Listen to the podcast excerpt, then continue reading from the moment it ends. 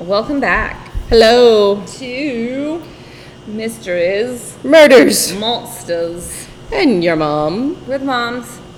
I'm Julie, I'm Nicole. and we're back. It's Sunday. It's early, Yeah. and I think I need more coffee. I definitely need more coffee. So speaking of coffee, uh, our friend Erin owns the Wandering Barista, which is amazing. It is amazing. And yesterday was the Wellsboro Comic Con, which was the first one. And I didn't think I was actually going to go, I'm not going to lie, because I'm like, I can't take both of my kids by myself to this. And I ended up doing just that. And uh, I tried to help with the Haven table, but with two children who can't stay in one place, that did not really pan out. Um, so I was there just in support, I guess. uh, but Erin had a Dark Knight mocha, is what it was called. And of course, Atticus was like, I want the Batman coffee. I was like, buddy, I'm not going to buy you a Batman coffee. You can share mine. He's like, no, I want my own. Thankfully, Erin overheard this conversation, and she's a mom as well, so she gets it. Um, she said, Well, I can make them a Batman, like hot chocolate or a cold chocolate. And both of the boys were like, Yeah! And Atticus wanted a hot chocolate, and Solomon wanted the cold chocolate. So it had, um, uh, it had the bat symbol on the very top of it. Like that was. Oh yeah, I saw them. They were cool. It was so cool. And I wish I could have gotten the boys' reaction when so Solomon got his first and he was just he'd never seen anything like it. He's like, "Oh, wow. Oh my gosh. That's so cool." That's awesome. and then and then Atticus got his and because he got a hot one, so they let him look at it before he put the lid on, and he was just like, "Wow!" And they just thought it was the greatest thing. And then I got mine, and mine was actually coffee, and it was probably one of the best coffees I've had in a long time. So, um, if you're gonna go to the Wellsboro Comic Con today, Erin will be there. Ask for it. Maybe she'll still have it. I'm not sure. And then Stacy K's was there, and I got a really great Oreo cupcake. And when I, of course, my kids basically licked off all of the icing and the Oreos that were on top of it. But um, I bit into it, and there was like gooey chocolate, and it was Yeah, so all of her good. cupcakes have fillings. Oh, it was so good. When we did the, she did a, bene- a benefit for Haven and made cupcakes for us to sell Mm-hmm. Oh, for yeah, that Winter that's right. Fest. Yeah. Every single cupcake has a filling. Oh, it was so I'm good. like, that's the crazy. Like, I didn't expect that. She's like telling me the flavors, and then she's like, and whatever, blah blah filling, and I'm like, every one of these has a filling. It's Like, so good. That's amazing. Like that, your standard is a filling, I know that that should be everybody's standard, FYI. right? That should be the standard. Um, but we're gonna go again today. I think the boys want to go back. We are probably not. I don't know. We have been pretty busy the last couple of weeks and felt like we needed to not we didn't even people. so we didn't even do the comic con stuff we just stayed on the green and Yeah. that took up the majority of the day and then we accidentally got involved in a parade So, Nice. there was a real captain i call him a real captain america so like it was an adult dude in a really like legit Yeah, I Captain saw America the pictures. Yeah. costume and Solomon really, really wanted to go take a picture. So um, Adrian and Bridget and Connor were there as well. So we were all kind of in a, in a troop together. And we went across the street, we got our photos, and then all of a sudden there was a parade with people in costume. And they're all like, come on, come on, come on. And so that happened. Okay, yeah. Anyway, it was fun. It was great. Coffee from Erin was delicious. Stacy Key's cupcakes were delicious. Yeah. Delicious. Go do it. And then the, My kid had a birthday, went to a birthday party where they got to ride horses, so I mean, that's pretty awesome. she was pretty excited about that. Where was that? Triple D Farms, Middlebury. Maybe I'll do Atticus's party there. It was cool. All right. Sorry, I had to take like a huge sip of my yesterday coffee. It actually sat out all day yesterday. And then I put it in the fridge when I got home and I don't even care. I'm just like, I'm still drinking it. It's fine. It's fine. This is, this is, Mine's still too hot. This is me. So I'm gonna do this. okay. So, I have a title. It's called Cult House on Devil's Road. That's because it's legit what the story is. All right. So, uh, we're to go back to little old Pennsylvania and we're going to tour another fun and supposedly haunted area. we are going to travel to Chadds Ford Township in Delaware County because I figured you would know where this is. This is in like your neck of the woods, right? Yep. Mm-hmm. Which is about 25 miles southwest of Philadelphia. Population 3,170, and it is the battle site of the Battle of Brandywine. It is also the home of the Cossart Road, aka the Devil's Road. And a side note, this is also uh, the area where M. Night Shyamalan's The Village was filmed and was also like the inspiration. Even though they called it Covington, and Covington's up here. Yeah. Yeah, whatever. So before I get into the creepy phenomenon that's happening in this area, I must first tell you about the family who supposedly owns this property. And it's a name that I'm sure many of you will at least it, they'll ring a bell with. The DuPont family. So the DuPonts are one of the richest families in the United States. Their family fortune started in the mid 19th century, starting first in gunpowder and then expanding into chemicals and the automotive industries. Most notably are General Motors, aka under that umbrella is Chevrolet, Buick, GMC, and Cadillac. In case you are curious as to how much this family is worth, let me tell you. As of 2016, the family fortune is estimated at a just a small 14.3 billion dollars. Yeah. And also to really understand how deep this family goes, uh, other families connected to them are the Vanderbilts and the Rockefellers. So if you know anything about wonderful conspiracies and the literal 1% that owns every company ever, you'll understand why that's important. If not, Google it. It's known that the DuPont family were at one time heavily inbred because, you know. Uh, oftentimes, cousins would marry other cousins in order to keep the wealth within the family. These stories are also there are all, there are also stories of the Duponts doing devil worship in order to keep their family wealthy, which is true has clearly worked out for them. Yeah, they're obviously. doing great. They're fucking doing fabulous. Their family is thriving. They've got a shit ton of money. I guess this is this is what devil worship works. this is your sign. Okay, um, so this part is kind of a two part story. First, we're going to talk about the road. Cossart Road, aka the Devil's Road, um, itself is a narrow single car lane. One of the first noticeable things on the road are the trees. And the trees that align the road noticeably bend away from the direction of where the house is located, and we'll get to the house. Um, uh, you would think that the trees would bend towards sunlight, but they don't. They bend in the opposite direction. As you start to drive away from the area where the house is located, the trees bend back up into a more natural shape of a tree, like straight up and down. The reason for the trees bending in the opposite direction, according to local legend, is that the Cult house um, is there, and it's due to the evil that lives on the property, so the trees naturally bend away from said evil. The second unusual tree shape is dubbed the skull tree. yep, which gets its name again from a rumor regarding the DuPont family. Due to the large amount of inbreeding happening, oftentimes women would bear children who would be deformed in some manner. The rumor is these children would be locked inside of the mansion somewhere, and when they died, they buried them under a particular tree um, to hide the fact that they were inbred, but also in, in order to honor Satan because you know they're Satan worshippers and that's how they keep their money. Over time, the tree itself would devour the bodies and then would eventually take the shape of a child's skull. So, if you make it past the road um, and you find the house, uh, there's a very long driveway to get to up to the house. I had to do satellite images because there are no photos of this house. Right. Um, none. Um, but you'll find an abandoned mansion. Aside from the rumors of the DuPonts holding satanic rituals, there are also rumors of current satanic cults using the area for their own current day rites and sacrifices, as well as being a meeting area for the local KKK. The house itself is said to be a stone mansion and is to have inverted crosses built into the windows. And like I mentioned, there are no photos of the house. Satellite imaging shows that there are several structures at the address of the house, but that's all.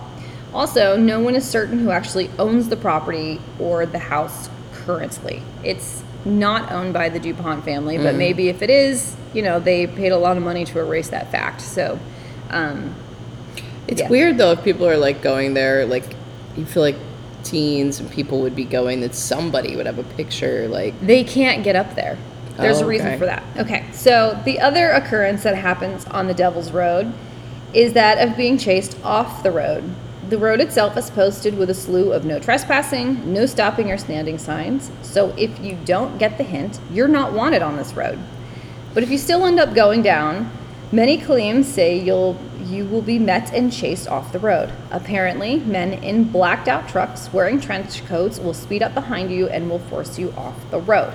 that's the road I would end up on because I get lost know. and I would end up on that fucking road thing. and be like, why are all these signs? And then I thought the same BS thing. when you're listening to this, this is me. This is my fate. So, and but also uh, just to add another level of you know what the fuck. In August of 1978, the bodies of 18-year-old James Johnston, 17-year-old Dwayne Lincoln, and 20-year-old Wayne Sampson were found on this road. They were killed by, at the time, the infamous Johnston Gang. After these bodies were found, it did lead to the disbandment of the gang, but the rumor is that these bodies were found under the skull tree. An important note also is that all the rumors of Devil's Road started soon after. Locals even claim that the ghosts of the three boys are the reasons that the trees turn away from the road. Um, so, over the last 40 years, this road and the house have grown a following from investigators to youngsters just looking to freak themselves out. But with that also comes the assholes who decide to trash the place. The trees along the road, as well as the skull tree, have all been vandalized. And these idiots also set a cross on fire, left remains of animals, and graffitied all over the road, including the trees. Since then, the township has actually changed the name of the road, so now you are doomed to get lost on it because you won't even recognize the name. So it wouldn't be too surprising that they also hire people to possibly keep hooligans from destroying anything else. The skull tree has also been cut down and filled with cement, so it is no longer there. Aw. Now that you know some of the history, let's hear a few stories from those people that I just mentioned. Not so much the idiots, but the investigators. And I got these stories from Weird Pennsylvania. They have a whole website. They do. And the first story is very long, and I'm an asshole, and I didn't read these really ahead of time. so, okay, bear with me. All right. When I was in high school, there was one particularly relevant story about a mansion located in the woods of the Brandywine Valley. This house was actually just north of the PA border, and everyone called it the Cult House. Now, I'm not sure how this rumor started. I do know that some of my friends' fathers could remember the same story involving the same location being told when they were in high school. According to local legend, this mansion is supposedly owned and operated by a satanic cult. In some versions, the cult is associated with a prominent Delaware family involved in the chemical industry, aka the DuPonts. Um, Don't say their name. Don't say they who shall not be named. The window panes are in the shape of inverted crosses, even though no one has apparently seen this house. How the fuck do they know that? Because there There's got to be a picture of it from There's- some time, like There's either in an- the past or So there's a couple DuPont mansions, and there is one that is abandoned, and you can visit it, like they don't Yeah. mind. And then there's this one, and there's So no weird. fucking photos of this yeah, one. like because yeah, they they own Longwood Gardens too, and like I think there's like a Dupont thing there too. Yeah, I think um yes, because one of the DuPonts were really into like conserva- conservatory stuff and plants. Anyway, um, okay. So the trees that line the road running along the side of the house grow at a very distinct angle away from the house. In some areas away from their main source. Okay, so this is all I've already told you all this shit, so let's just skip. so I'm so good at this. Well, that's the rumor. Done. Here's my personal experience with the Cult House. I have been occasionally driving by the place with friends and researching its history for about seven years now. The window panes are actually in the shape of inverted crosses. Well, where the fuck? Where's the fucking photo proof, dude? People piss me off. I did this. I went here, but there's no photo proof. I have no receipts. This seems to be necessarily intentional. It may just be how these particular panes are shaped. The trees do grow at an extreme angle away from the house. Oh, I've never seen trees so off kilter. In some places, they seem to grow away from the main. Okay, why are you repeating yourself? Okay. There is a guardhouse, and then there are red trucks. They have actually followed me before on two occasions. The first was at night, and the truck's lights were off. This is amazing because there are no street lights, and the trees allow no moonlight. I couldn't understand how the driver was able to even stay on the road. I was behind it at first. The truck pulled over and waited for me to pass. It then pulled out and followed me until I was several miles from the house. I had one passenger in the car, and you can imagine the state we were in. We were scared to death, but really excited. The next time was also at night, but with a different friend. After we had driven past the guardhouse several times, we noticed that we were being followed by a red truck. Well, why the fuck are you passing this thing several times? Of course, you look like a stalker. I would drive after you too. We hadn't uh, seen it even come onto the road. We never saw the driver's face. Again, we were followed until we were several miles from the house, and the truck just pulled over to the side of the road. Again, the headlights were off. I've never So seen. it's not doing anything to you other than following you. Like it's Yeah. not like, you know, super malicious. Yeah. They're just like, hey, private property, clearly marked. Get the fuck out. I have never seen anyone entering or exiting the main house or the guardhouse. I know the trucks. I know the trucks are housed at the guardhouse because at least five are usually visible in the driveway. The skull tree does look frighteningly like a human skull. I have never found any newspaper accounts confirming that remains of any kind were found in the tree. I have been able to find absolutely no evidence of sacrificial rites being performed during Halloween or at other times, according to local records. Of course, they wouldn't be in the records. I have also, up at this point, been unsuccessful in trying to dig up deeds or any type of records or tr- of transfers for the property, and that's because that's what happens when people with lots and lots of money don't want you to know anything. Also, like, maybe it's just an old house that they decided that they didn't, like, want, Want anymore, anymore. and then got rid of it. And But there would still be deeds, like somebody. yeah, but a cash deal, you, like, whatever. Well, you know. yeah. Like, I don't know. It could, I mean, it could really just be that simple. Like, or maybe they got lost. we have enough mansions, we're good. Yeah. Uh, so this one's called On Bended Tree. There is a legend about a road nicknamed Devil's Road located off 202 by Concord Pike. As rumor has it, this is this is a house or church used to perform satanic rites and rituals. At the beginning of the road, there are two arrow-shaped pickets known as the Gates of Hell. On this road, these trees are bent away from the church, apparently, and there are many trees spray painted with the number 666 because of fucking assholes. And that's I'm just adding that in there. Okay. Um, there is a gate on the side of the road and off the road behind the church. I have been on this road many times, and the only strange thing I saw was on Mischief Night, aka the night before Halloween, when myself and my friends saw shadowy orange lights lighting up the house. I am pretty sure that it was candlelight, but we did not want to make any assumptions. So just sneak up there and look. Who fucking cares? What's the worst that could happen?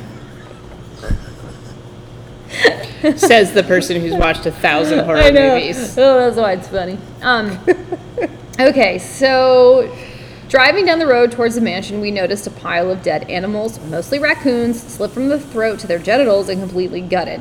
Maybe somebody was hunting. It, it was also there was a just a frame of an animal left. When we finally approached the mansion, I was even more disgusted. Hanging from the black iron gate were more carcasses like the ones we'd just seen. It's also said if you go at night, you can hear the satanic worshiping that goes on inside, word for word. Fortunately, we were there during the day. Okay, Brooke, but where are the fucking photos? Okay, photos, people. Where are the photo? A video? I mean, a video? Anything? When was all of this happening? Like, this is like, if, if it's like any of this is current at all, hello, cell phone. Well, even back then, like, I mean, if you know you're gonna go do Well, shit yeah, like this, take right. a disposable camera. Just saying. Just saying. Okay, so Satan Road, as it is affectionately known, is a condemned road off of Route 100, apparently not 202, in Delaware. Its entrance is easy to miss despite the bright orange warning signs because of the way 100 bends and because of the overgrowth of the area, the state has attempted to blockade the road with signs that threaten a thousand dollars penalty to trespassers, but this has stopped not no, this has not stopped nosy teens, including the one writing this. The entryway, um, let's see, I don't care. We're gonna, I don't care about repeating all this. The Satan worshippers wait for your arrival at the entrance of the road in black SUVs, apparently not red ones. As soon as you start to slow down and turn, they will turn on their headlights, pop out from hiding, and chase you onto the bridge. I myself have been chased once by the SUV and have seen some sort of an eerie, bright blue flash when we were about to enter the road that scared us enough not to bother with the road at night. Or you were trespassing and it's security and they were just Uh, yeah. What what makes the people driving black SUVs Satan worshippers is the part I haven't figured out. Because it's the color black, obviously. Like, I drive a black SUV, so clearly. I used to drive a black SUV. I mean, I'm just, I must be one of them. This one is called Run When You See the Whites of Their Eyes. And I'm going to do my best to. There's no, I don't even, what do they mean there's an old church in the middle of the field? So again, satellite imaging will show you there is only, there's a very long driveway and there are like two, maybe three structures on this piece of property. There's nothing random in the field unless it's gone and the newest satellite images don't whatever. Okay. Finding the church. We follow the road down uh, for at least two hours until we found the gate leading back to the church. Of course, the road is completely littered with KKK and devil worshiper graffiti. They must have been walking. The gate was secured with a fresh padlock, and the path leading back to the church was extremely overgrown. Thus, my Bronco would not have fit. You definitely need a Jeep or to go on foot. So, why didn't you? Just around the time of finding the gate, a car passed us. The driver's faces were completely white with dark hair, sporting the gothic look. Their, All right. that was it. Sporting the gothic look. It sounds like someone on a runway. I don't think- And here comes and here comes Michelle with her gothic look. And I sporting think- her gothic look. I think most most goth kids can will agree with me. They don't sport anything. Sports aren't really up their alley. It's not really anyway. Their eyes were also white, like perhaps they were rolled up all the way. What does that mean? Like behind their head? Needless to say, we were both out of there like a bat out of hell. Numerous people, including close friends, have been there. Usually, you get chased away by a black pickup truck or black Broncos. So Listen, uh, the obvious the is this like O.J. Simpson's brother the black Bronco rather than a white Bronco? Okay. Ugh. Um, so I've heard a story about a Bible inside a black church on Devil's Road. It won't let you take it out because it gets too heavy. Well, that's stupid. Why would that be? I've also heard that there's a certain radio station that plays music that they play in the background during their rituals. Yeah. I heard the station once. It was a fa- it was faint and hard to pick up. Some say they broadcast it on only a powerful enough signal so the worshippers hear it and go meet up. All right, this is the last one. I've been on Devil's Road numerous times, at least a hundred, because I'm an idiot. I have been up to I have been up to the Devil's house, but I didn't take any photos because again, I'm an idiot. The roof is lined with metal crows facing all in the same direction, and there is a white cement bench in the front yard with the demon's face perfectly carved in it. I mean, you could have taken paper and pencil and just, you know, did one of those. Okay. People really do chase you out of there. I remember one time around 2 p.m. okay. I was driving with one one of my friends on Devil's Road and a black SUV sped up behind us and then turned into the woods. There was no there was no dirt road or anything. It just turned right into the woods. Then the next thing I knew, he was coming full speed right towards us. One time when we were there, it was a full moon and I could see a fire in the outlines of about 12 to 15 people standing in a circle around it. And then I got chased off by two Broncos. Why would it be driving towards you? It wants you to go off the road. It's not going to drive towards you. Then you're stuck on the road. Mm. I, then you got to go backwards. And from the road, like I can't stress this enough that like you, you'll have to like it's like 701 Cosset Crosset Road, whatever that town is called. You you can Google it. Like you can't see pictures of it. There's no road pictures, but you can do satellite imaging of that area. And I don't know what guardhouse they're talking about because there's no structure at the base of the driveway. Mm. But it is a very, very, very long driveway that goes to the top of a hill. And then it's just covered in forest. There hmm. is, you can't see the house from the road. So all of these people that are like, I saw the house. Well, Julie, I guess we're going to have to go find out. Saw the house. Road trip. I mean, if somebody lets me up there, sure. But like, I'm not just gonna go backpacking in like some random driveway. Like, no. And it's not because if there's anything to fear in that whole thing, I would be afraid of the KKK members. Even though I fit their agenda, I would still be terrified. I'm like, I don't want to be part of this. Well, listen, it's not even like any of it doesn't matter. Like random people are illegally doing something in a place that they're not supposed to be. So you're a threat to them no matter what. Right. So it doesn't matter whether you're the KKK guys or the Satan worshippers. You're a threat to what they're doing, which they're not supposed to be doing. So you're probably in trouble or on, you know, I just So, yeah. And maybe whoever lives there, maybe they hunt and they just haven't gotten to skinning all of those animals yet, you know? I mean, there's a lot of forest there.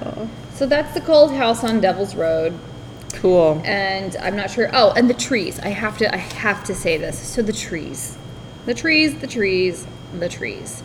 They don't necessarily bend. They're, it's not that they're bending. You can see that like on that side of the road there are electrical wires and it looks like they cropped the trees so that the middle part of the tree and everything to the right is cut off. Mm-hmm. So only the left side of the tree is left. It doesn't really look like the trees are bending. It's just the way that the tree has been left. But the be of course with the rumor they'll be like, no, they've never been cut. Nobody's ever cut them. That's just the way no, that they because they don't cut trees around electrical lines ever. That doesn't happen. Like, do you think that maybe when they put up the electrical wires, they fucking cut the trees then? Because obviously they would have to.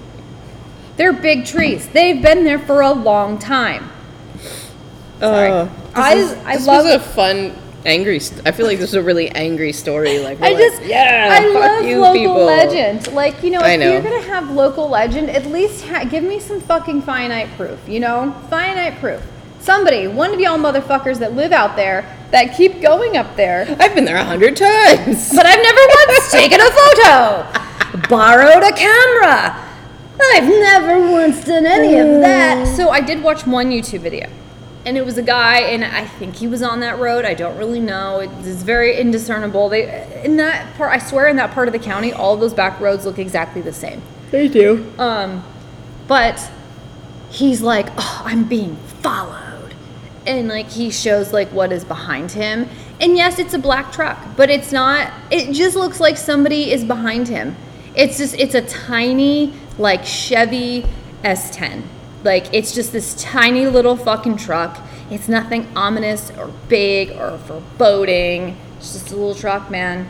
It's just a little truck. And then let's say somebody really does live in this house and there's all these rumors surrounding it, and all you stupid motherfuckers keep going up into that house. You're lucky that you haven't been shot at this point. That's all I'm saying. Because if it was me and if it were my house, I would have just shot you. Like, true story. And then that would have taken care of all the fucking rumors and more people coming out there. like, just anyway. That's just me. People don't be stupid. Or if you're if you do drive by and you happen to see cult happenings, get it on fucking video. It's 2022. You everybody's got a camera in their hands at all times. I want evidence. I want I want proof. Give me proof. Or this story's just a load of crock shit. Sorry, Bucks County. Or where are you? I don't even know. Chadds Ford County. Anyway, moving on. Okay. Nicole has a handwritten story today. It's quite fabulous. Nicole didn't have time to type up her notes, so we're gonna do the best we can. Um, It's gonna be great. It's gonna be something, is what it's gonna be. It's gonna be a um, Sunday story. The trick is reading my own writing again. Yeah, so anyway. So I'm going to talk about Dorothy Kilgallen. And she's awesome. So Okay. that's the first thing that we have to know about her. Okay. Is that she is awesome. And we will I'm going to tell you about her life Kill and then awesome. she was she was killing it. She was for her time like so ahead of her time. Amazing. Um, so we're going to talk about her life and everything, and then we'll talk about um, the circumstances that many people feel led to her death. So, all right. She was born in Chicago in 1913. Um, her dad was a reporter. His name was Jim Kilgallen, and he was a fairly well-established reporter. Um, he's, you know, known to have interviewed Al Capone, Thomas Edison. He covered Dachau and, you know, Wow. um, he covered the Rosenberg's trial. Like he was a he was not a nobody. So um, Cool. Good when start she was life. little, they traveled around a bit, and then he finally got a permanent posting for the um, doesn't matter. It was the international something something. It's in my notes somewhere. But anyway, he got a permanent posting, and it's an international thing though. So he's post like he's in New York, and they live in Brooklyn, but he travels still to go and cover Cool. world events, Yeah. whatnot. So um, Dorothy was and I mean it's kind of important because this will come up later, but she was really into like theater, performed in plays, like that was her thing. But she also wanted to be a reporter like her dad. Oh. So um, she went to high school and then went to the College of New Rochelle. And she was really smart, but she wasn't a good student. And um, she dropped out after two semesters because she was offered a job at the New York Evening Journal. And this paper was owned by the Hearst Corporation, which also owned the paper that her dad worked for. So, you know, he got her the job. But she goes but she goes on to prove herself, you know, yep, she got her start from daddy, but you know what? They gave her a 2-week trial. And she had 2 weeks to prove that she could, Mm-hmm. you know, do this. And she nailed it, basically. Um, after 2 weeks, dropped out of college and started working there full time. Um, she was originally given a bunch of the, you know, crap because like she's the new young girl. She's like, s- you know, I forget, like 16, 17 years old, 17 when this happened. She's for like her. very young. Yeah. Um, and so Well, she- although you know, 17 is quite old for back then, so yeah, I guess, but just kidding. um, so and this is the 30s, right? So she's a woman in a man's job doing a man's work. And I read a couple of things and I listened to a couple of podcasts and there's some great stories about how early on um, she basically like, you know, a guy wrote this piece and everybody like they all did rewrites of it. And she did a rewrite and everybody was like, you know, it's amazing, it's amazing. And not until then did she like put her hand up and go, "Yeah, I did that." Like she kind of went, "Yeah, in your face." motherfucker. Yeah. So um, she really did want to cover like major stuff. Um, so she her first big story was a crime because funny thing, true crime was super popular back then I too. it's a thing. People Yes. are obsessed with murder. So it was a murder trial of a woman who was being tried for murdering her husband by lacing his pudding with arsenic. Good for her. Chocolate pudding specifically. Um, and her defense was that he cheated on her. But Hmm. it was her first major headline. She covered the story, you know, did the whole thing. Um, she also covered um, another one that made her first um, front page was she was another woman who paid a hitman to kill her husband. Um, but the thing that made her stand out and the reason she went so quickly from being the low level whatever to a front page reporter is she took the time to understand the law. so Oh, when she was her. covering things like this, she actually had a really good understanding of what was happening in the courtroom and wasn't just kind of explain it. sensationalizing it. Yeah. And she was an excellent storyteller and was able to make it interesting at the same Mm. time. So, um, Unlike me, 1935, she basically covers the trial of the century, which is the Lindbergh baby Oh. murder or kidnapping, and murder. Well, it was murder, yeah. Um, and after that, she got her first column.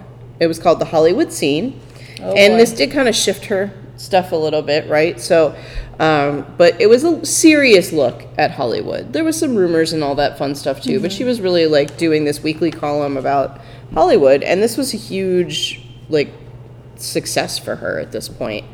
Um, she also participated in this really crazy thing, and it's kind of like the amazing race, basically. so, like, three journalists were picked to travel around the world, and who could do it quickest won. And you had to use available transportation where you were, like trains or like buses. Right. And it was like sponsored by an airline to kind of make it like air travel's the best, basically. right, right. yeah. Um, so she but she did it. She came in second place. And she kept notes the whole time and basically used like she published a book oh, cool. Mm-hmm. of her journey, you know. And it was called A Girl um, Girl Around the World. And it actually inspired the film Fly Away Baby. And the person that's the main character in the film Fly Away Baby, which I've never seen, I'm not going to pretend like I know old movies. I don't. But the person who, the main character that, you know, is in the movie is her. at least like supposed to be basically her, her. yeah. Yeah. And she helped produce the movie and helped with some of the writing. Good so, like, yeah, she's really in it. moving on up, right? Um, she did some acting right about this time because you know she was involved in this movie thing, um, and she also was starting to be like she was starting to get other assignments besides the column. And so she was getting, you know, a little more worldly. Like she was going and um, meeting more of the rich and famous people. Um, she was just, you know, The DuPonts and the Vanderbilts. probably no. Uh, but yeah, she's just, you know, like she's doing her column, but she's also doing other things and continuing to be a reporter. Like she never stops being a reporter. She's a lot of things, but she's always at the heart of it a reporter. Um, her next column was the voice of Broadway, and she will do this column until her death. Um, it was syndicated in over 200 papers across the country Damn. and um, it was just you know it was a really big deal so um, one of the stories she covered was about this guy named richard Kollmar, and he had a party and he made all of his guests dressed like children or like in children's costumes and Oh she thought that was very funny like she thought that, that she liked his sense of humor so they met for drinks in november 1939 and after six dates they were engaged and married in 1940 That's quick. Good for them. yeah. So she obviously kept her name and she was like adamant about it. And you have to think about this in 1940 and how big of a deal that is, right? Um, so she and him moved to Park Avenue. They had two kids. And during the time when she's raising her kids, she kept her column. Um, she had radio programs that she hosted and produced um, that kind of like tied with her column. And she was known as the First Lady of Broadway. Um, 1947, so she's asked to be a panelist on the hit CBS game show What's My Line? Oh. And again, she will continue to be a guest panelist on this show till till her death. Um, and like other contestants, just to give you a frame of reference, like we're this was like on CBS when you had like three television channels, and it was like the big, you know, one of the big things that they aired. But like Elizabeth Taylor was on, John Wayne was on, Groucho Marx was on, like you know, Yeah. like and there was Yeah. other random people too. So like I don't think she was a house. She was a household name. Like we don't remember her, but like she was clear, At the at the time. time she was Yeah. definitely a household name. Um, but back to her journalism and her just absolute like when she saw bullshit, she called it.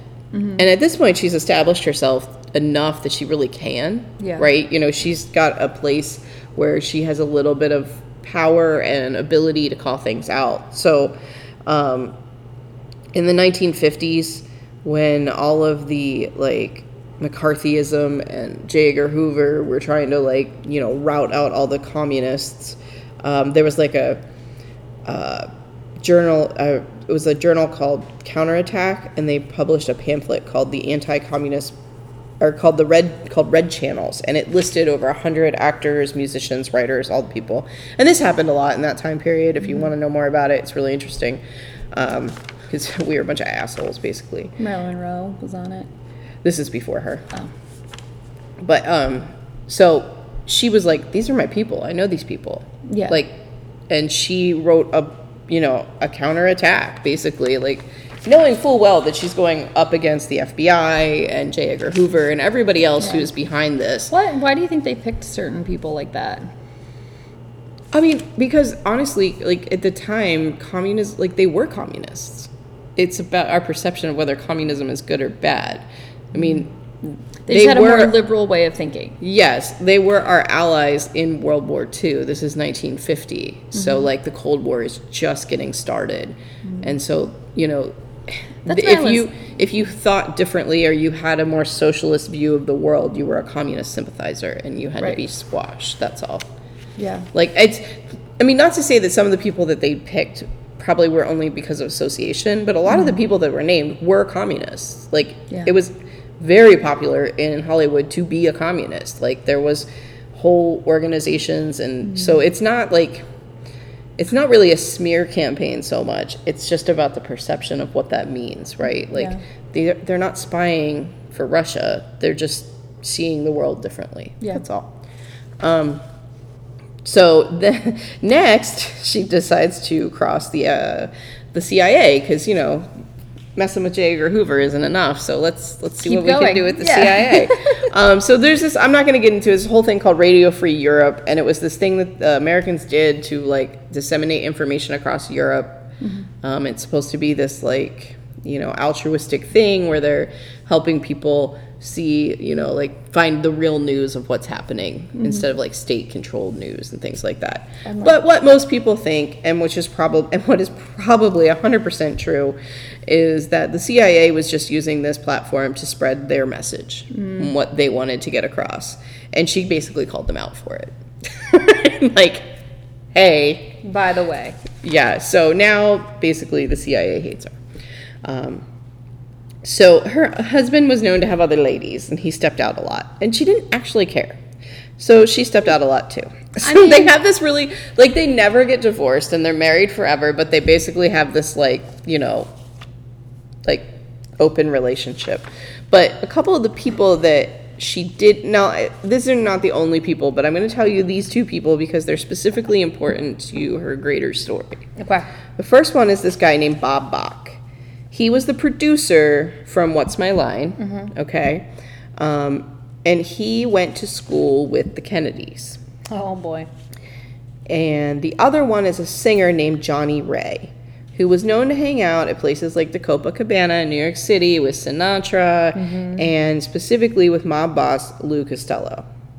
So these are people that she spends time with.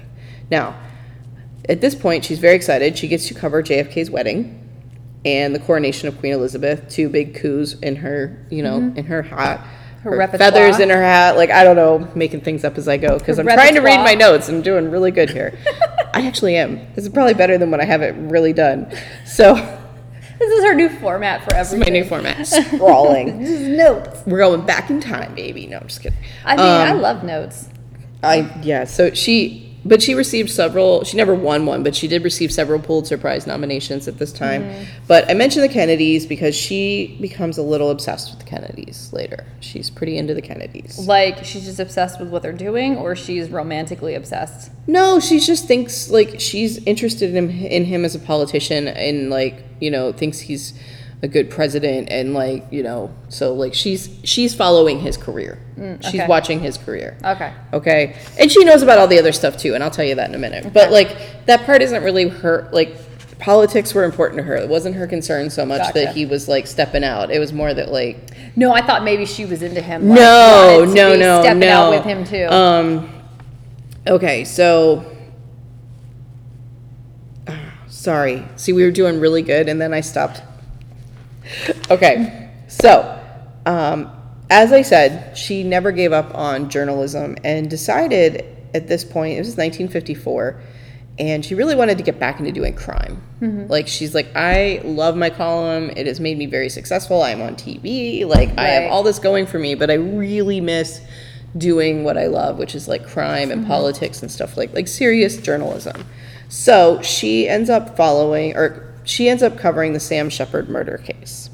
no. Okay, so this is a famous murder that happened in 1954, I believe. This is what I wrote down. If I get dates wrong, I'm sorry. That's because my notes are my notes, and it's like whatever. But anyway, this They're is a huge, this is a huge case. So Sam Sheppard is accused of killing his wife. So there, I don't know if people know this. I know this because it's me Because you.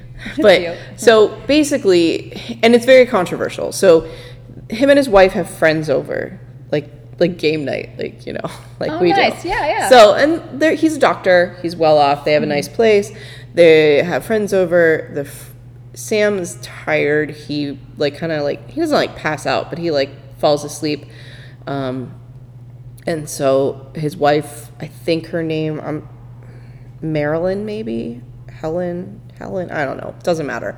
I'm just gonna call it his wife.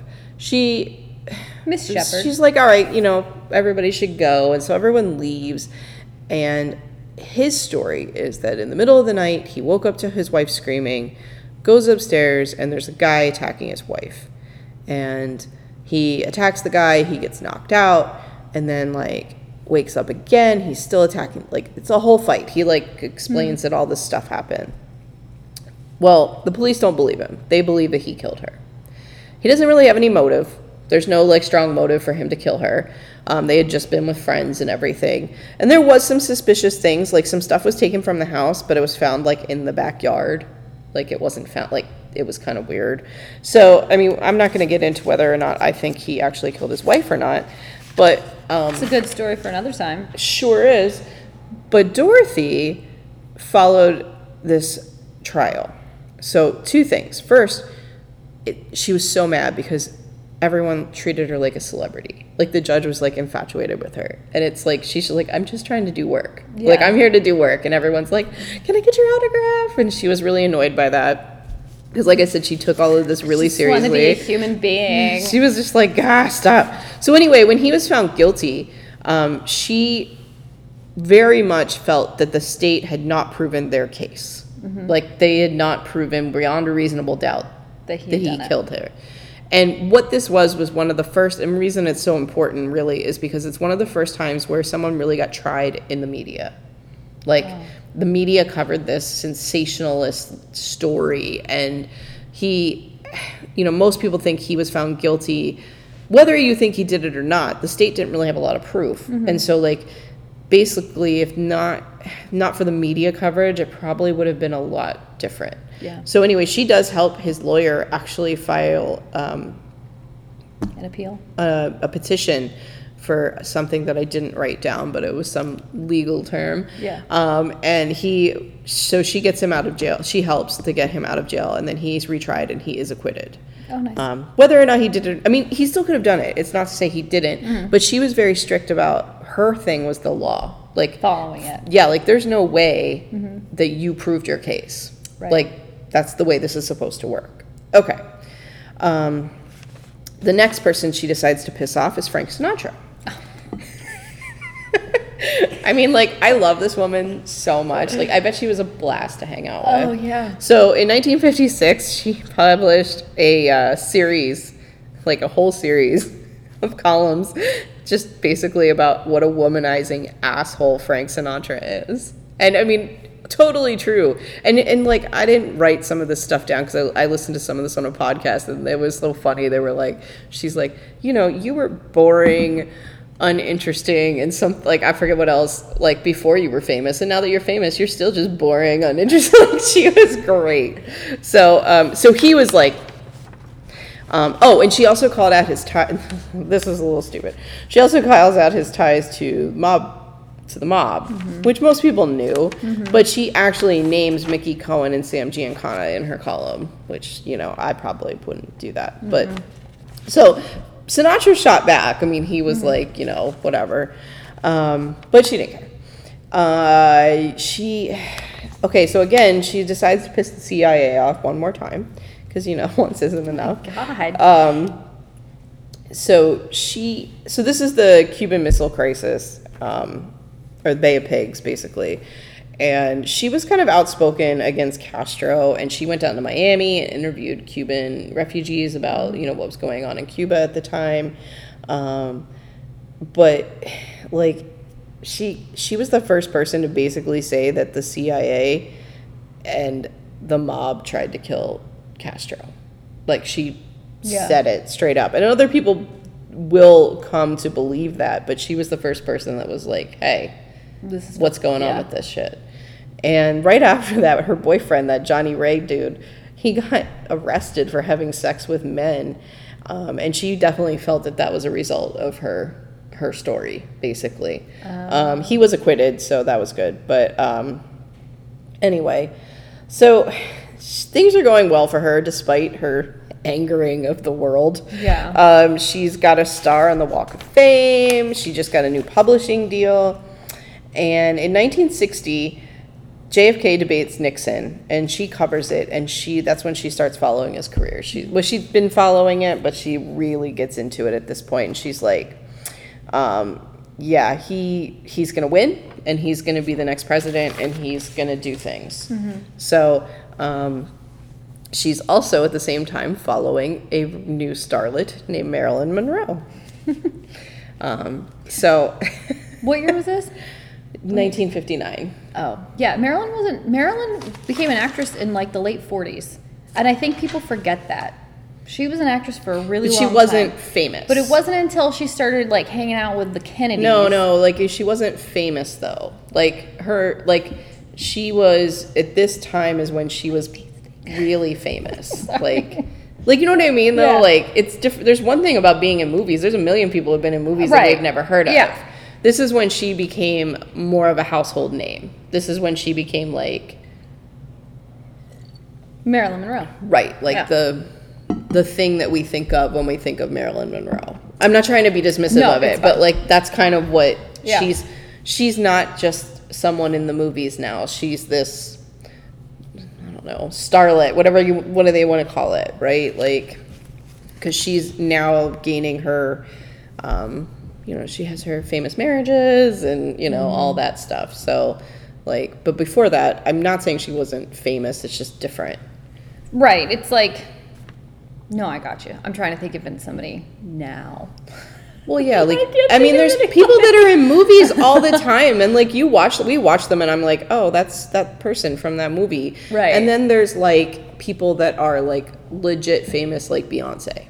Right. Like- there's like Daniel Craig before 007 and Daniel Craig after 007. Right? Yeah, Who like- the fuck were you before you were James Bond? Even though you were in like 20 movies, you've been an actor for the past 30 years. I don't know who you are. So that's what I'm getting. Yeah, at. no, it's fine. So, Sorry. Okay. Digressing. Um, so it's at this point too. She she sets up a meeting, and the guy Bob Bach that she knew, um, Kennedy's in the White House, and she sets up a. She wants to meet him. Mm-hmm. Like she's like, I've been covering you, like a. Yeah. So her and her son actually go, and he gets her in to the White House, and she sits and hangs out with him for the day and meets him. Cool. And it was just like important to her. Like she was really excited mm-hmm. about that. Um, so it the same in the same breath though in 1962 she was the first one to expose the relationship between marilyn and jfk so that's fun um, and the best part is There had to be something. august 3rd 1962 marilyn died two days later she like her column came out two days later marilyn's dead so if we're gonna go conspiracy crazy like Yeah. she's people that we think may have killed Marilyn or were involved, including potentially the Kennedys, the CIA, any of these people. She's pissed all of them off mostly, except for the Kennedys, really. But she's pissed a lot of them off. So like, it's kind of interesting. They're probably reading her her column pretty closely. Right. Um, Because other people are reading it too. yeah. Okay. So, um, Kennedy is killed in 1963, and this is when things take a turn for her. And this is where my notes are going to get a little funky because they're kind of out of order. So I'm going to try and make sure that I don't do this wrong. Okay. So, um, Kennedy's killed, and then Jack Ruby's killed. Or Jack Ruby kills Oswald. Right, Jack Ruby's killed. Um, J- Ruby kills Oswald. And she's like, what the fuck? How did, and this is her main question, I'm going to go through the whole thing. How did the most, like, how did the biggest bad guy in America right now, how did some lowly nightclub owner get access to kill Him. him? Right. Because all the answers, if if Oswald did it, and it's just Oswald, Mm-hmm. all the answers lie with him. All the whys, hows, all of it. Yeah. Nobody gets any of those answers because he's dead. Right. So anyway, she's like, um, no. Because he wasn't secure. He was out in public. Like she. So anyway, she wanted answers, and she spent the next two years digging for those answers. Oh no. Yeah. So. Oh no. All right. So. All right. February 12th, 1964. Um, actually, that's backwards, but we're going to start there. So, this is when um, Ruby's pretrial, first time Ruby's going to court. Okay. Jack Ruby. Um, he has a famous lawyer named Melvin Belli, and he's mostly a civil lawyer, which I thought was super weird. But um, Not a criminal lawyer. Right. Yeah. So, and she knows who he is. You know, she's aware of this man. So, she and everyone else shows up for court that day. And instead of like they don't know what the plea. This is when they do the plea, and he basically the lawyer stands up and pleads not guilty by reason of insanity. So she's just blown away because she's like, great. So now anything Jack Ruby says can be chalked up to him being insane, basically. Um, so, um, and I mean, I was, I don't know, obviously, I feel like most people should know this, but like Oswald never said he did it. He denied it till he was killed. So I'm not saying he didn't do it. I'm just saying that this is not a man who was like, yeah. I Going out and saying- assassinated him, Right. motherfucker. I hate that guy. You know, Right. like that was not what was going on. But he was only alive for two days after it happened, so we really didn't get a lot of information about it. Um, and to be fair, J. Edgar Hoover steps in, and I actually listened to a six part thing about J. Edgar Hoover recently. It's fucking crazy. but anyway, J. Edgar Hoover steps in on um, the 26th of November, which is like Jesus three Christ. days, three days later. Um, I'm sorry, I, I jumped with the Oh, pretrial okay, thing. okay. So let's go back to right after Oswald's killed, okay? Okay. like a day later, well, the day of, the day before, Hoover told Dallas the FBI would be taking over the investigations of both murders. Then, the next day, he declares that it was not a conspiracy and Oswald did it alone. Interesting. And three days after that, Johnson establishes the Warren Commission because basically people like Dorothy are out there railing, like, no, we need more answers than J. Edgar Hoover saying, Right. There's more to this. Right. The public deserves answers. And she was adamant about it. And she wrote about it a lot. Like, the public wants to know Right. what is happening. Um, so she begins her investigation and she focuses in on the witness statements and all of the inconsistencies. Um, and if you know anything about the Kennedys, this is a major one. So the whole three bullets in 8.6 seconds from the school book depository, two hits, one misses, first of all, is insane. 8.6 seconds. We're not talking about like what we use now weapon wise. Um, but anyway, she also focused on witness statements who said that they heard a shot. Multiple witness statements say they heard a shot coming from what we call the grassy knoll. And um, also, one of the bullets that exited Kennedy's throat supposedly went into Governor Connolly and broke his rib, his wrist, and lodged itself in his thigh. That doesn't make That any is sense. one, and they call it the magic bullet, right? It's the how is one bullet Just bouncing just all did over the all of these things, right? Yeah. ricocheting So- off all the body parts. Um, and I, I'm just briefing over the Ke- the weird things about the Kennedy assassination. I'm not going to go full on, I promise. Otherwise, we'll be here all day. My day. grandmother was obsessed with the Yeah, Kennedy so- assassination. anyway, so like she's looking at all of this and she's like pointing it out, right? She's like, you know, and back to what I said earlier, she's also like, even if Oswald was working alone, how is he just literally not guarded at all? So she's not getting the access that she wants to investigate this. Um, so she like decides to hit up the lawyer. oh, Okay, so Jack Ruby, like she asks, like she she's like, okay, I'm not finding out what I want. Like I'm finding out things, but I'm not getting what I really want. She wants to know more about Jack Ruby because she thinks that there's a key there, like there's something there.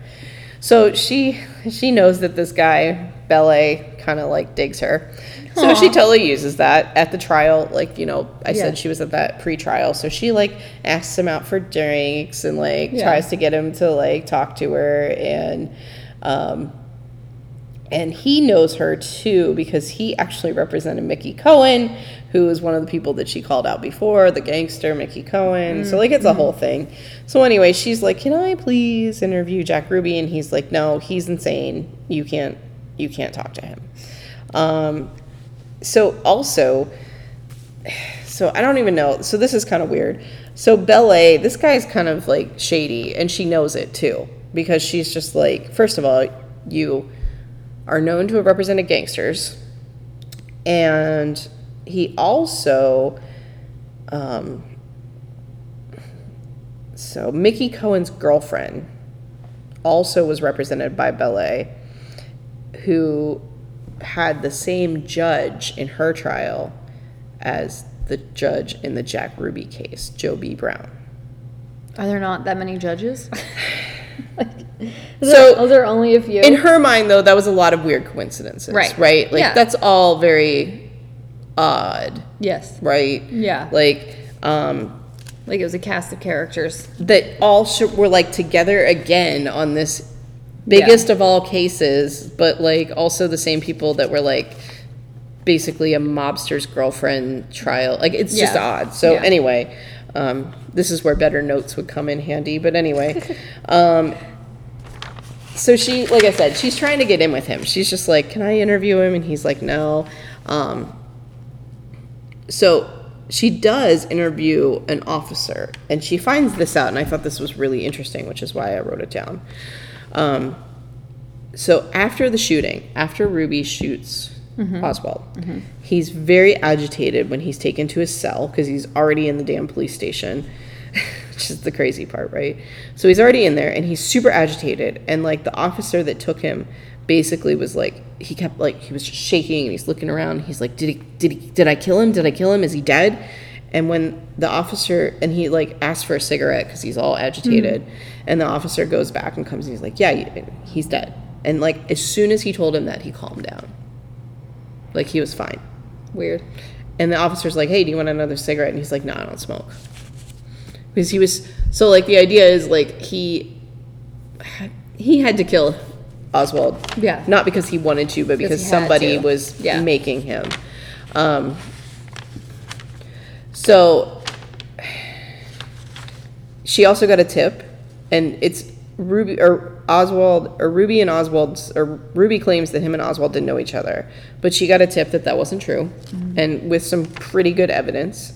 Um, so she at some point decides to go around the lawyer and sends a message to Jack Ruby, like she hands him a piece of paper that she wants to meet with him. Um, so they have a brief eight minute meeting in the courthouse, you know, during this trial. Um, and the next day, she runs an exclusive that says, Nervous Ruby feels breaking point near, on the verge of something he didn't understand, and that he was scared, basically. Like, and so her whole thing is she's finding out information, but she doesn't really say what she finds out. Like, Ugh. like we know a little bit, but we don't know because she's Yeah. kind of building up to something. Obviously, um, she's also really thinks it's strange that they're letting him go to trial. They could easily do a plea because nobody, you know, like. But no, her lawyer, his lawyer is like adamant that they have to have a trial. They have to go through the whole thing. He won't let Ruby testify. Um, so at the same time, oh yeah, her law- the lawyer does this. This is so crazy. So he keeps accidentally calling him Oswald instead of Ruby during the trial. This is a really good lawyer. Obviously, Oswald is the most hated man in America right now. He just killed our president, and he keeps Supposedly. slipping up. Supposedly. Right, but Yeah. he keeps slipping up and saying, Right. you know, he's the face of the death of the president, right? Yeah. And so she gets another interview with Ruby. And the judge, who also had a crush on her and thought she was the shit, gives her like a for private her. chamber. I know, she like, she just, for she could do all the things. It was Yeah. amazing. So, and whatever she learned in this second interview, she took to her grave. She never put anything out about it. Motherfucker. Um, he was sentenced to death, and she da- basically just said in her column that, like, not all of the evidence is out there. Like, Ruby's sentenced to death. She's like, this is not, yeah. Um, so, she, oh, this is great. Okay, so 1964, August 9th, she publishes, and this is when she also starts making people mad again. I love her. I, this is like me. This is what I want to do. Just wanna piss people off. uh, so mad. So she gets her hands on through her sources the testimony or the the interview with police from Jack Ruby. okay. It's like 102 pages. Oh my she God. publishes the whole fucking thing. Oh my god. It's classified. She's not supposed to have it at all. Yeah. Publishes it. And not only does she publish it in her little column, the AP picks it up. So like it gets broadcast Right. everywhere. And obviously, the FBI was fucking pissed because they took, as I told you, took over the investigations. So they are furious, and they're like, "You have to tell us who your source is." And like, she's like, "No, no, I don't, and I won't." Oh my god. So she does find out too that he had friends in the Dallas PD. Those officers used to go to his nightclub, so like him getting in there wasn't that strange. Um, so there's clearly, you know, um, stuff going on. And then she also comes across the original police. She and how she got all this is amazing because like Yeah. this stuff was not out there. She got the original police dispatch log from the day of Kennedy's assassination. Dallas police chief was told his officers to go to the overpass to see what was happening. When he was interviewed by reporters like the next day, he told them his first orders were to go to the book depository where Oswald was. But that's not what he told them to do at all. Further infuriating the FBI. That's what I wrote. Right. It's, it's so great. Um, obviously, the Warren Commission comes back and says it's not a conspiracy, and she's just like, nope. Um, I still don't believe that. Yeah. She- like, there's more to this. Yeah. So she keeps going, and this is when she starts making some strange trips to New Orleans. One trip, she brought her hair, and all of this. So the thing that sucks is that um, what we know about this part all comes from people who like worked for her. Yeah. So like it's like her hairdresser or makeup artist and people like it's that. secondhand. Yeah. But she goes to New Orleans and she said like her hairdresser said that um, she had asked him to go with her, Mm-hmm. but he shouldn't travel with her and stay in a separate hotel because she, she didn't want him to get like involved in it, Oh. but also wanted someone to know where she was. Yeah. Like that she was there. and oh if something God. happened, like. So apparently, so according to him, and he could have dramatized this, but according to him, she called him like halfway through the trip and was like, go home, get the hell out of here. Like, I don't want you to be in danger. And the next time she went, she went with her makeup artist, and she or she told her makeup artist she was going and she was going to meet a source, but she never revealed who that was and what she found out. Um, but her trips to New Orleans became pretty regular, and this was like she was digging into something really big. So at this point, it's November 1965. She's been investigating hardcore for two years. And as I said, she's uncovered a lot of things. Like, Yeah. she has probably shown more information about this than anyone else. Like, Yeah. um, but she told people close to her that she felt that her life was in danger. Like, she definitely was scared for her life at this point. Um, no, November 7th is her last appearance on What's My Line. Afterwards, she had a drink with her producer friend and boyfriend, Bob Bach, and she told Bach that she had a late date that night. Her husband says he saw her at the house around 11 p.m.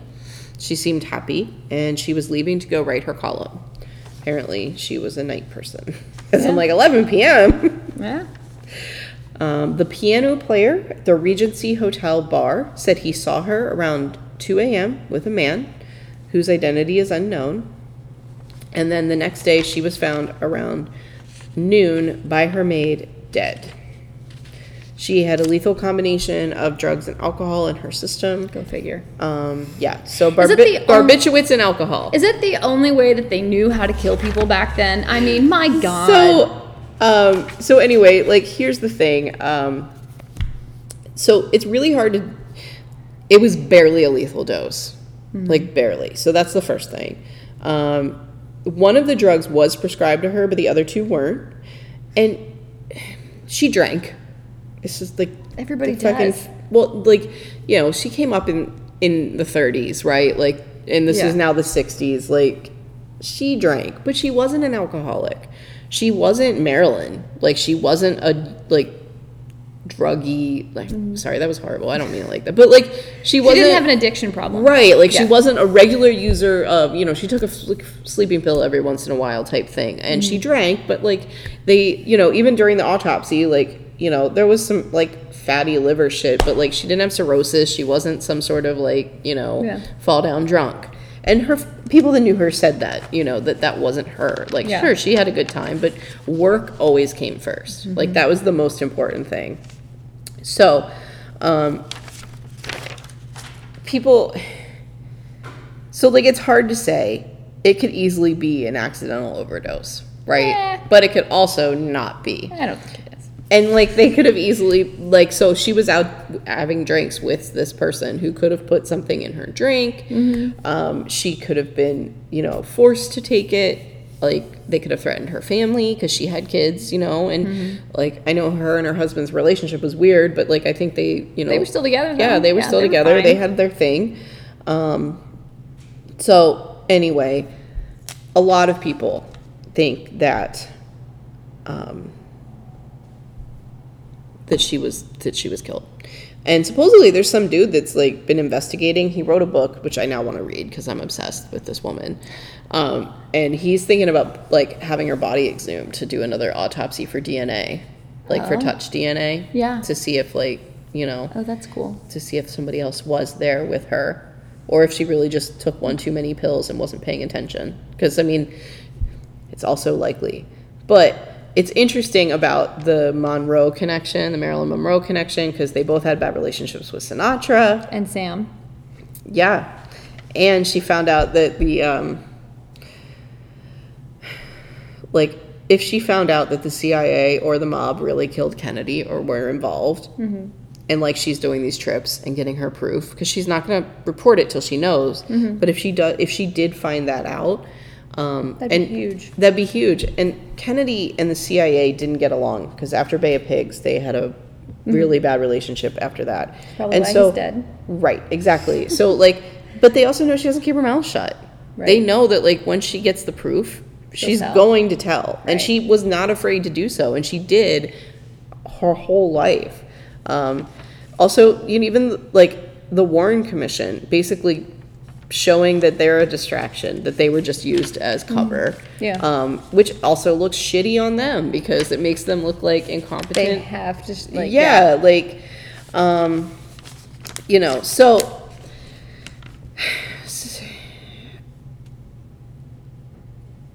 interestingly one last thing about back to kennedy one more time so back to um, ruby who and i think it was really smart that she went after him like that that was her angle because like not to say that it couldn't have been other people or whatever, but like she picked that as the place to go and investigate, and I think that was a really smart place to go because there's clearly something going on. with You mean with like, Ruby? Yeah, following Oh. Jack Ruby. Well, and like, and I only think that, it's super he's- smart. He's the weak link. He's, He's the, the weak link, exactly. Yes. Which is why at the trial, like why he pled, he was had to plead, you know, reason like by Yeah. men, like they wouldn't let him speak. Right. And I mean, he was convicted. Like, the insanity plea didn't hold up mm-hmm. because it was ludicrous. Like, Right. nothing about the man came off like he was, like, out of his mind that mm, night. What did he say to Oswald when he shot him? I forget. Yeah. Um, he said something right yeah. before he shot him in the stomach of all places. I know, which probably why he was so worried he was dead or not. Ah. Because, you know, like, You get one shot and you do it right in the stomach.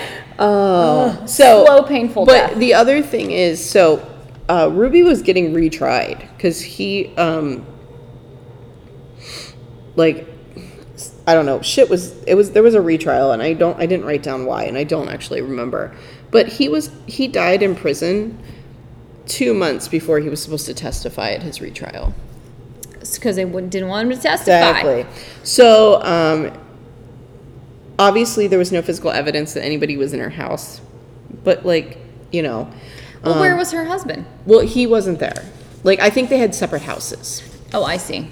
Oh, like, that's or they had multiple places. Like, Right. they had multiple. Like, she went to work, and I think she had a place that she went But that was her place that he she said did he work. saw her at the house that night. that night, right? But then she went back out later, and so and who knows? Maybe he was there, and I didn't. They didn't really get into that. And I didn't. I don't kids? know.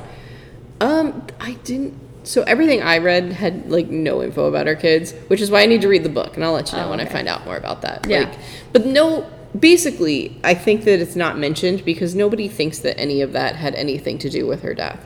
Um, but really interesting. Last thing, my last tidbit. All of this research that she's been working on for two years disappeared. It's all gone. Yeah. nothing. Of it's course it all did. gone. All of it.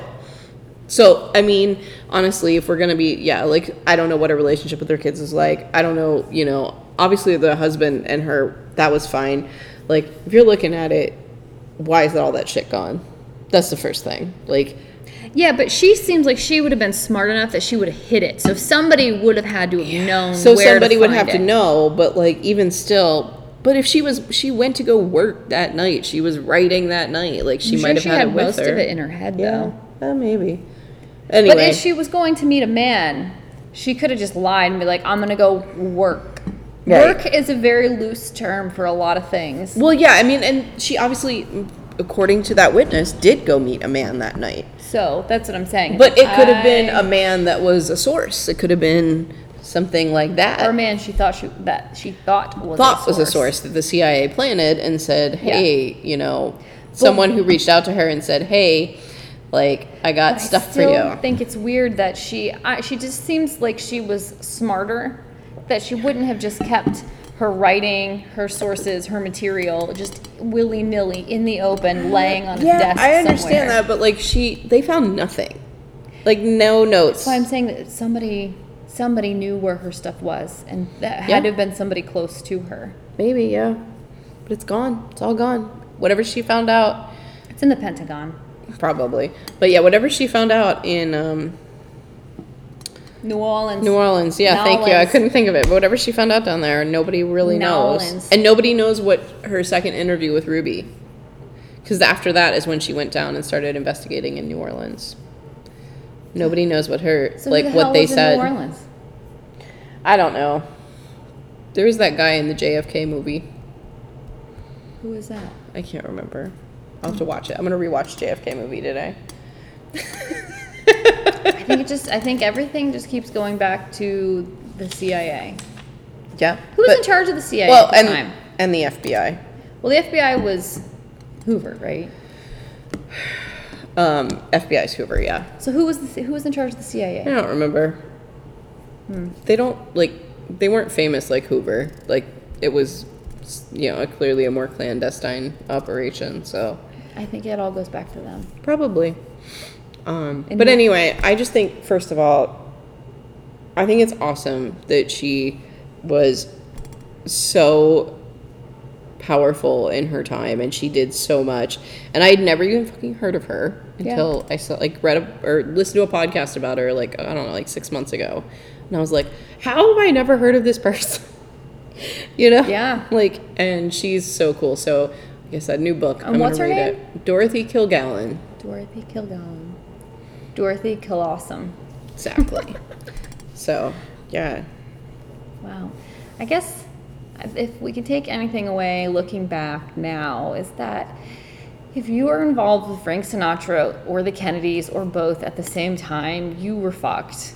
And if you somehow made it out of that alive, you're probably not a very good person or you're seriously traumatized. like, one of the two. And I would say that maybe pissing off the CIA on the regular is probably also not super smart because the CIA is, you know, a covert operation. they like agents aren't named, unknown folks. Like, well, that's what I'm saying. I think it all goes back to the CIA. yeah, I think they did it. They But did yeah. everything. that's it. Wow. That's all I got. So after this, I'm headed off to a planning meeting for the Women's Reproductive Rights March that's happening on August 28th. It's a Sunday, 4 p.m., starting at Mansfield University, and then we'll be marching through town. So if that's something you're interested in supporting, um, come join us. I the kids want to go back to Comic Con today, and I think I actually have to buy tickets so we can go in and look at everything. You don't have to buy tickets to be on the green, mm-hmm. but to do anything, you have Yeah, to. Bees was checking it out, and he's like, "It looks like a lot of comic book dealers, and like we don't really yeah, there's It's not like so our the thing, but the library had some kids arts and crafts. They Mm-hmm. made like little baby Yodas yesterday, yeah, I saw some of those. and then they have more today. I think the Draminer's doing something. There's something at the There's, I wanted to do the makeup thing. Like the there was a Oh, makeup yeah. artist was gonna do like a presentation. I think that's what's at the Gmeiner actually. oh I think Carrie told me that, but we just honestly, um, so we ended up stopping in at the Roost last night for dinner because we were driving back from the birthday party, which was in Middlebury, and Mm-hmm. Yeah. we just ended up going there. But um, I don't know. We're all just kind of exhausted, and I don't know if I can people that much today. We might just take the kayaks out instead. I don't know that I. So like the kids are super into it. Like they want to go back. Like they really want to go back and they want to wear their costumes.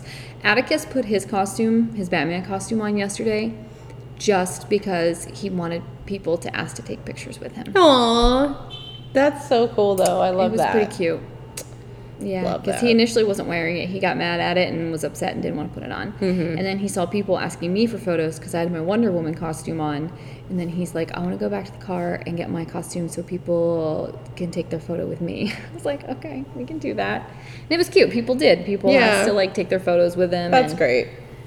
um, Yeah. He was in everything. So they did that character costume parade, and we some we did not mean to be a part of it, but we ended up in it anyway. And Atticus was just like right in it. He was right there with everybody, and he's just talking. Like he, I just let him go. Like, just, just go, child. Just go. Go be Go your Batman free. self. go be free. It was cute. But anyway, all right, that's it. All right, Thanks for listening. we'll be back next week, Yes. as far as I know. think Assuming so. nothing terrible happens this week. Oh God, I have a big week, but I should be good. it's gonna be great. Okay. Bye. Your moms love you. Bye.